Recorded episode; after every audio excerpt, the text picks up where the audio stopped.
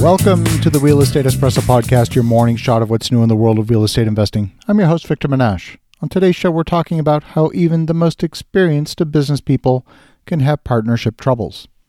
It's a cautionary tale on the real life scenario that spilled into the public about a week ago. The case is a very public spat between two major players who came together four years ago to propose a major redevelopment on the LeBreton Flats site at the edge of downtown Ottawa, Canada. The planned development, spanning 52 acres, was awarded two years ago to a proposal from a partnership between the Ottawa Senators NHL team and Trinity Development.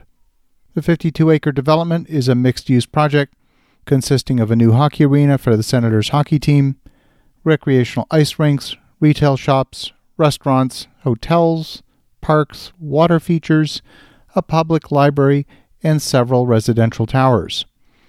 The development would connect to the city via a new light rail system currently under construction, and the plan includes about 4,000 units of residential and a new school. Noticeably absent from the project is sufficient parking for the 28,000 people who utilize the site on any given day. The overwhelming reliance would be on the rail system with a capacity of about 11,000 people per hour, with the opportunity to expand that to 18,000 people per hour. The project is estimated at about $4 billion. The two partners are Eugene Melnyk and John Ruddy.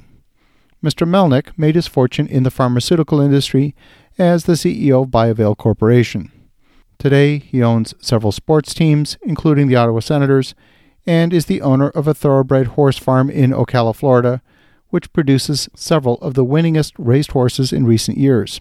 John Ruddy is the CEO of Trinity Development, one of Ottawa's most established and respected high rise real estate developers. The last two years of detailed planning work between the two partners has been rocky most of the way. Even the mayor has become involved to try and mediate disputes between the two partners. Last week, the whole thing boiled over with Eugene Melnyk, owner of the Ottawa Senators hockey team, filing suit against his partner, Trinity Development, for $700 million. At issue in the lawsuit is Trinity's development that is outside the scope of the partner's project.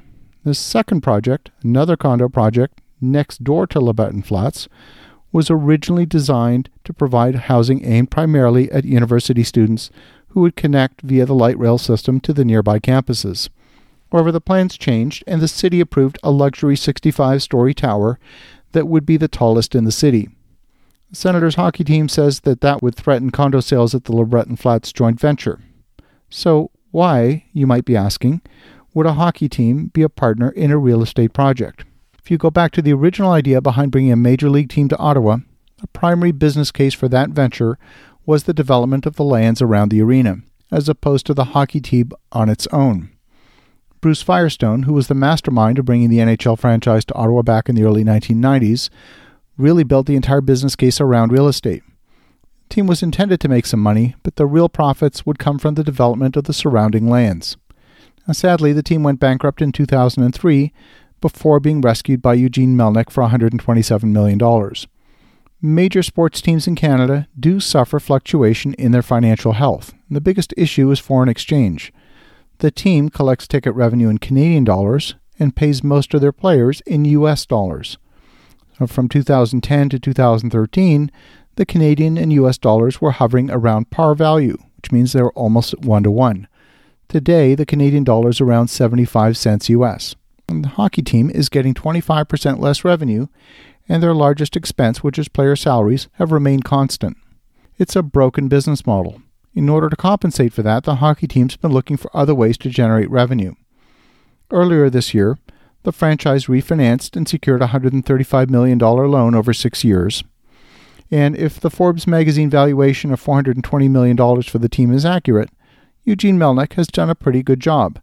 But the business of Major League Sports and real estate are very, very different. One of the things that I see is that the two partners have differing goals. Whenever that happens, you run the risk of a partnership falling apart. And according to Mayor Jim Watson, he's not surprised that the joint venture fell apart. He witnessed a lot of dysfunction within the partnership over the last couple of years, and the joint venture has until the end of January to get their act together. After that date, the city will withdraw its award of the project and start the public bidding process all over again. Everything that was spent to date by the developers will be 100% lost. Trinity Development is a traditional condo developer. Their goal is to get in and get out fast.